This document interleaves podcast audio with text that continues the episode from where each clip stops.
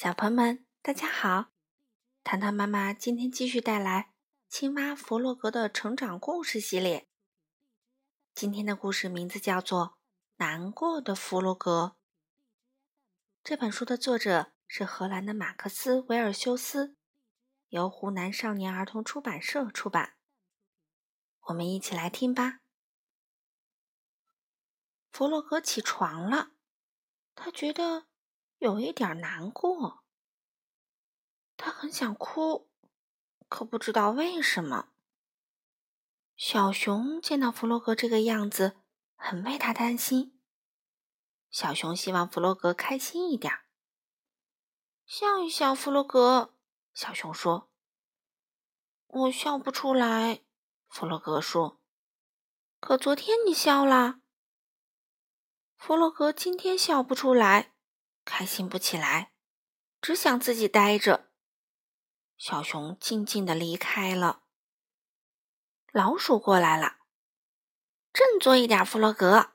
他说：“我不行。”今天天气多好啊！老鼠说：“你没生病吧？”“没有，我没生病，就是提不起劲儿来。”“看我的！”老鼠说。说完，他疯疯癫癫的跳起舞来。可是弗洛格笑不出来。老鼠又玩起了倒立，弗洛格还是没反应。老鼠又学马戏团小丑的样子，用鼻子顶球。弗洛格连一点笑容都没有。老鼠没招了，不知道还能干些什么逗弗洛格开心。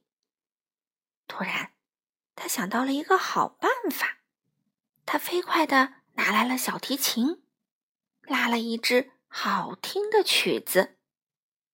没想到，弗洛格竟然听得哇哇大哭起来，哭得满脸都是眼泪。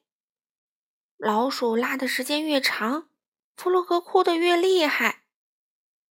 弗洛格，你为什么哭啊？老鼠问。因为，因为你拉的实在太好听了。